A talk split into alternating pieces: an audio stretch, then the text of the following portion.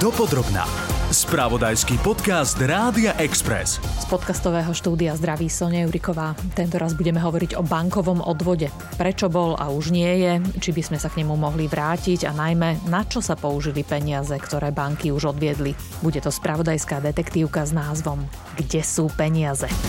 To nie je nič nové. Bankový odvod fungoval, prinášal do štátnej pokladne ročne 300 miliónov eur. Jeho účelom mal byť podpora bankového sektora v čase krízy, doplnkový zdroj Fondu ochrany vkladov. Vo finále to platili ľudia, aj štát po vyšších úrokov z dlhopisov. Poslanci Smeru SD nedávno v parlamente predložili pozmeňovací návrh, aby sa opäť od 1. júla zaviedol tzv. bankový odvod. Ak by ho Národná rada schválila, tento rok by do rozpočtu podľa Roberta Fica priniesol 160 miliónov eur a budúci rok vyše 300 miliónov. My tomu jednoducho nerozumieme, že vláda sa rozhodla okradnúť mesta, obce, vyššie územné celky a súčasne banky nechala na pokoji, pretože tento návrh samozrejme schválený nebol. Niekedy veci nie sú také jednoduché, ako sa na prvý pohľad zdá. Čo teda vlastne je bankový odvod? Prečo sme ho v roku 2011 uzákonili a od roku 2012 sa aj splácal? Opakovane sme ho predlžili a nakoniec súčasná koaličná vláda ho zrušila. Na to som sa pýtala bývalého guvernéra Národnej banky Jozefa Makúcha, ktorý v súčasnosti pôsobí aj ako hostujúci profesor katedry bankovníctva na Ekonomickej univerzite. K téme sa vyjadrí aj predseda finančného výboru Národnej rady Marian Vyskupič a ako sme využili peniaze, ktoré už štát od bank vybral za tie roky, keď bankový odvod platil, slúbilo odpovedať ministerstvo financií. Snáď sa to do uzavierky tohto podcastu podarí. Dopodrobná. Smer SD navrhol, že ak vláda zvažuje zavedenie nejakých nových daní, ktoré by do štátneho rozpočtu priniesli potrebné financie na pomoc napríklad rodinám, mohol by sa obnoviť bankový odvod. Podľa bývalého guvernéra Národnej banky Slovenska Jozefa Makúcha ide o odvod, ktorý odobrila Európska únia v roku 2010. O roku neskôr sme ho uzákonili a od roku 2012 ho aj banky začali platiť.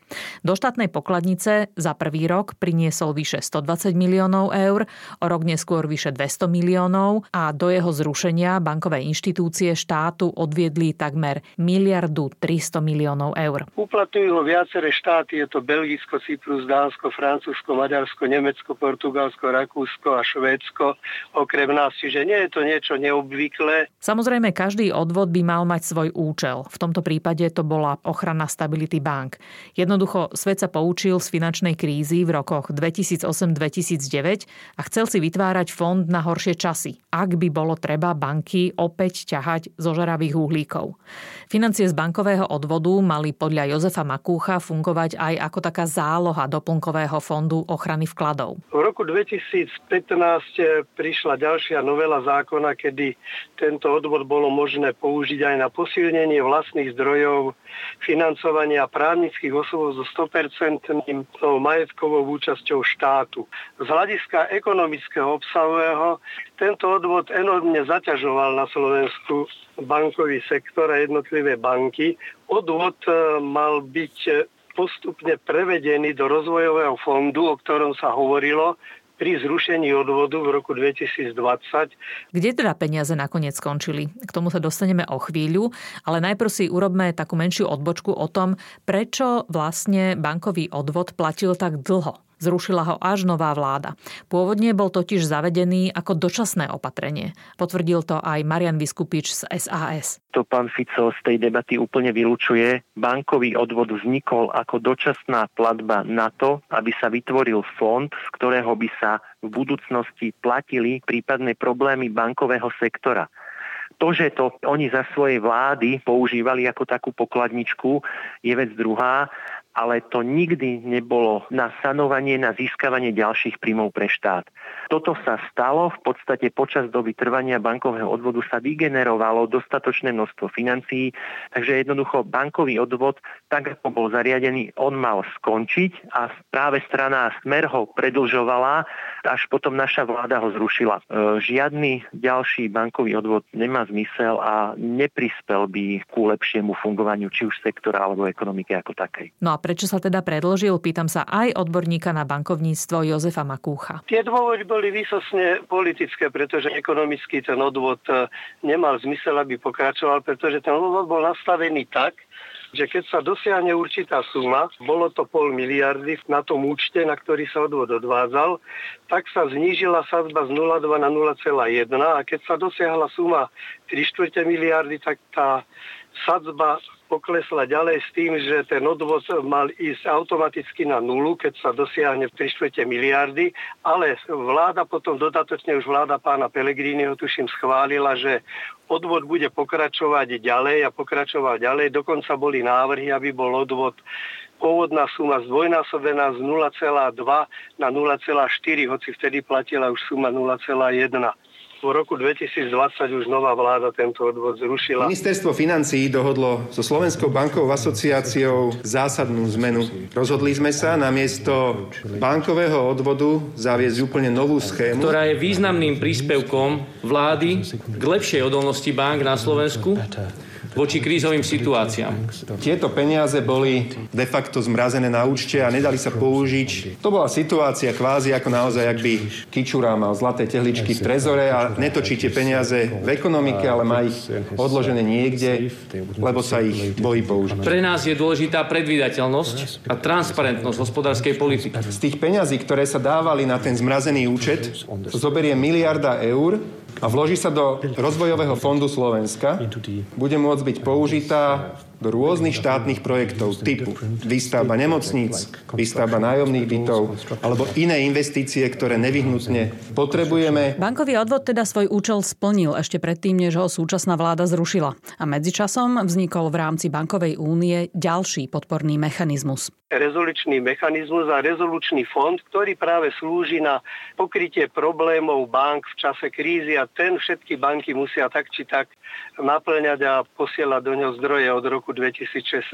Čiže tam to bolo chvíľu dokonca zdvojené a ten rezolučný fond sa normálne platí, plní a všetky banky do ňo prispievajú, tie veľké banky, čo sú dohliadané z ECB, prispievajú do fondu európskeho a tie ostatné banky, ktoré sú dohliadané na Slovensku, do fondu slovenského. No a teraz otázka z pohľadu našich vreciek bežných ľudí.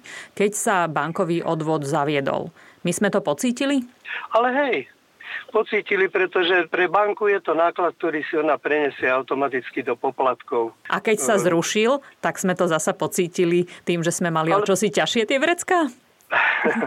ono, pocíti sme to pocítili, ale tam bolo vtedy viacero faktorov, ktoré naraz spôsobili na to, že že sa vysporiadali problémy s vysov a podobne. Čiže tam tých faktorov bolo viac, tak veľmi komplikované by bolo presne vy, vyčísliť ten dopad toho, že sa ten odvod prestal platiť. Ale viem povedať, koľko sa platil zhruba ročne ten odvod, takže o toľko menej potom banky platili a potom o toľko menej pýtali od klientov. Treba v roku 2020 odviedli do toho fondu 148,9 E, milióna, v roku 2019 143,4 milióna. Takže potom banky im zostali tie peniaze a nemuseli náhaňať tie peniaze kvôli plneniu svojich e, hospodárskych programov. Otázka je, že či to naozaj urobili, alebo si dali krajšie mramorové schody vo svojich budovách. Viete čo, banky to určite urobili a nedali si tie mramorové schody, lebo konkurencia na slovenskom bankovom trhu je veľmi veľká, veľmi agresívna a banky pokiaľ by toto chceli e, nerobiť niektoré, tak by na to veľmi doplatili. Čiže banky sa snažia naozaj o toho klienta uchádzať a konkurujú si veľmi, veľmi prísne na Slovensku. Je to veľmi tvrdá konkurencia. Čiže oni si nemôžu dovoliť v rámci konkurenčného boja zbytočne vynakladať e, peniaze treba na tie mramorové obklady, alebo čo ste vy mhm. spomenuli. Naopak, často banky sa snažia zefektívňovať hlavne svoju prevádzku. Jednak e, pokiaľ ide o hmotné aspekty prevádzky, ale najlepšie sa dá ušetriť v bankách na ľuďoch. Tam idú veľmi veľké peniaze na mzdy, takže banky veľmi často to šetria práve tam a tam znižujú náklady, že znižujú náklady na pracovnú sílu. Pán Makuch, z vašich skúseností, ak by sa bankový odvod znovu zaviedol, čo by sa stalo? Stalo by sa to, čo aj predtým. Banky by ten odvod samozrejme platili, nepomohli by si. Niektorí by mohli zvažovať to, čo urobili poisťovne, keď sa zaviedol poistný odvod, že jednoducho nebudú na Slovensku pôsobiť ako akciová spoločnosť, ale len ako filiálka, pobočka teda zahraničnej banky, čo urobila treba z Unikredito, aby sa vyhla niektorým veciam takýmto na Slovensku. A toto nie je problém urobiť. Hlavne tieto veľké banky majú všetky matky v zahraničí a legislatíva nejak príliš e, nerozlišuje medzi tým, čo môže robiť pobočka a akciová spoločnosť. Sú tam veľmi malé rozdiely, ale e, zase som na druhej strane presvedčený, že veľkí investori, ako je treba Erste v sporiteľni alebo Intesa vo VUPke by do tohto nepristúpili.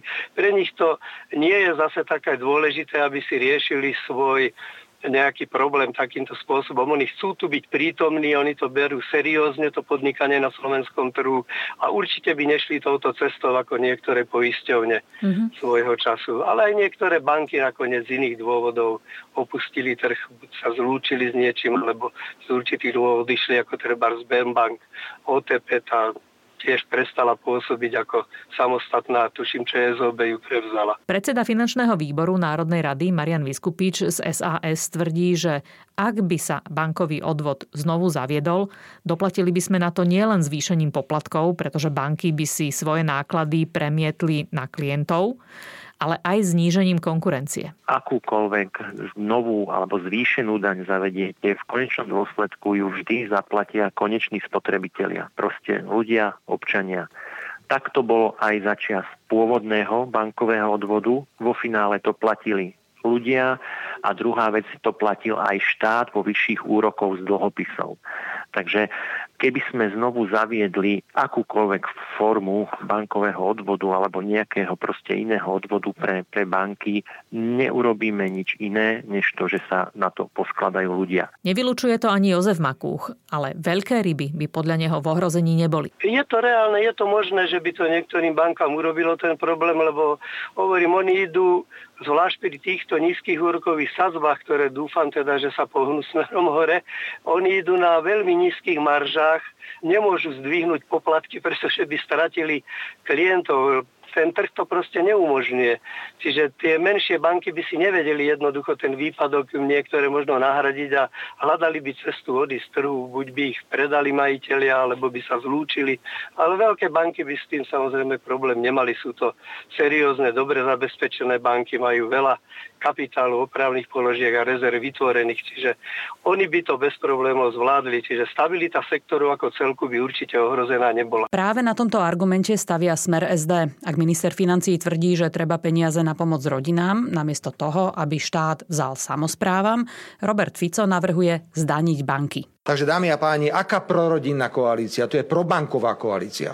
Tí, čo hlasovali za tento návrh zákona, chránili finančné záujmy bank, pretože mimoriadný finančný bankový odvod bola cesta, ako získať do štátneho rozpočtu finančné zdroje. Šéf parlamentného finančného výboru Marian Vyskupič to vidí inak. Ono je veľmi ano, lákavé hovoriť, že bankový sektor zarobil, ja neviem, takmer miliardu eur. No ale tých bank je asi 20. Hej keby sa to povedzme vydelilo 20 a poviete, že každá banka zarobila ten svoj zisk, tak to už neznie tak strašne na veľko. Čiže treba si toto uvedomiť, že za prvé nie každá banka zarába zásadne. Pravda je taká, že zarábajú 3-4 najväčšie banky, a tie všetky ostatné zarábajú určite nie toľko, aby niekto mal pozerať, že zarábajú strašne veľa.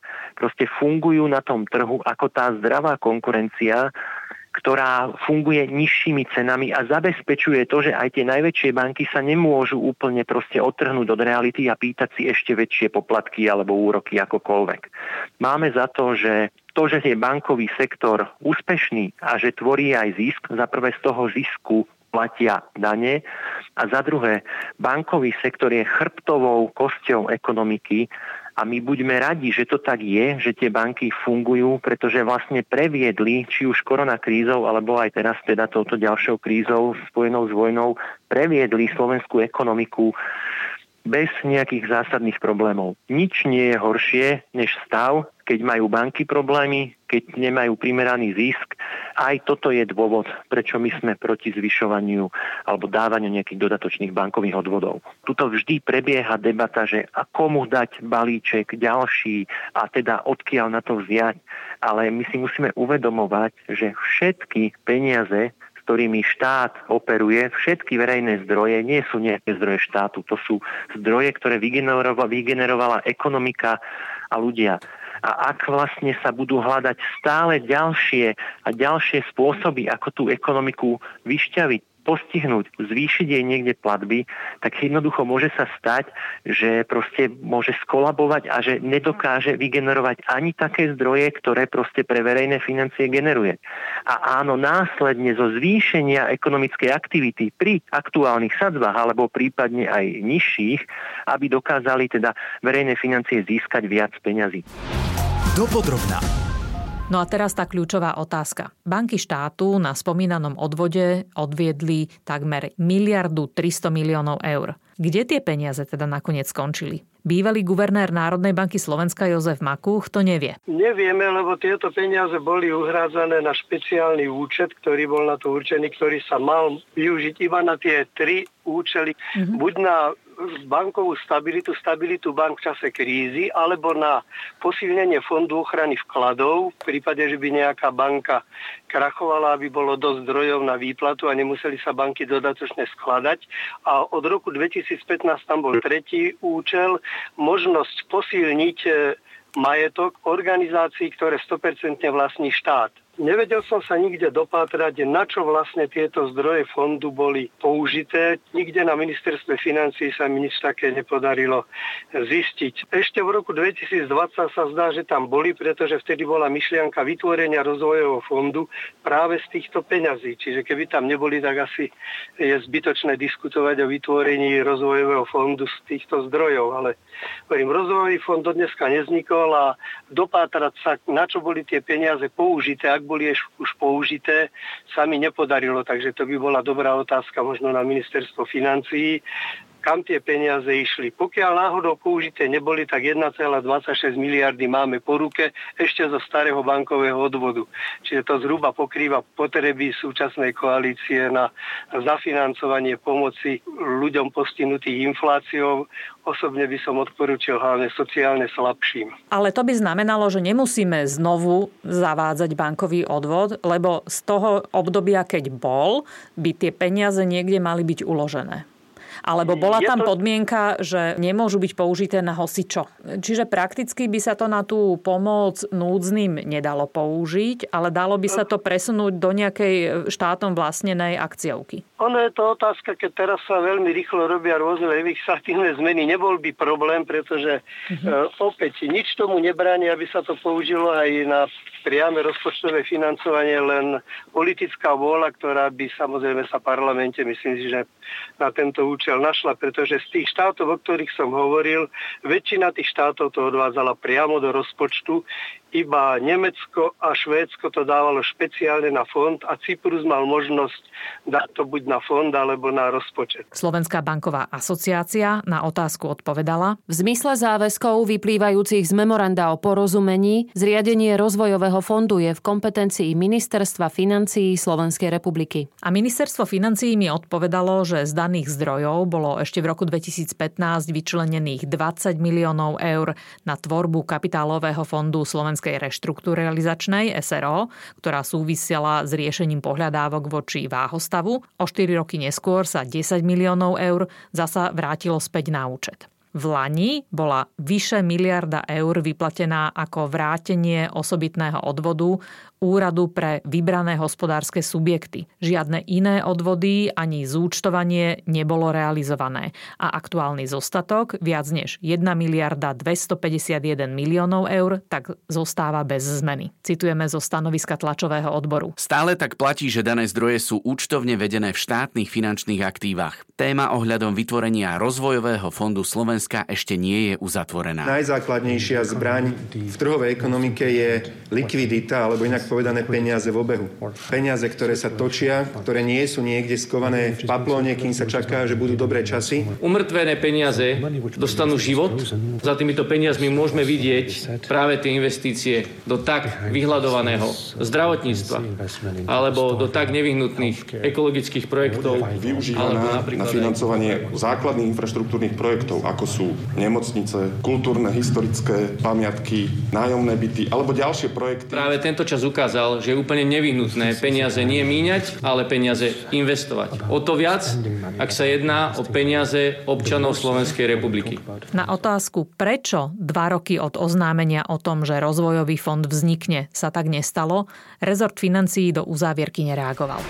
Do tejto časti dopodrobná prispeli Mariana Tekeliová, Paľo Verbičan, Tomáš Škarba. Počuli ste záznamy tlačových konferencií Roberta Fica za Smer SD a z podpisu dohody medzi Slovenskou bankovou asociáciou a ministerstvom financií. Ozvali sa hlasy vtedajšieho predsedu vlády Igora Matoviča, ministra financií Eduarda Hegera a štátneho tajomníka ministerstva financií Marcela Klimeka. Do počutia v ďalšej časti sa bude tešiť Sonia Juriková. Nájdete si nás aj na budúce. Počúvali ste podcast Dopodrobná, ktorý pre vás pripravil spravodajský tým Rádia Express. Ďalšie epizódy nájdete na Podmaze a po všetkých podcastových aplikáciách.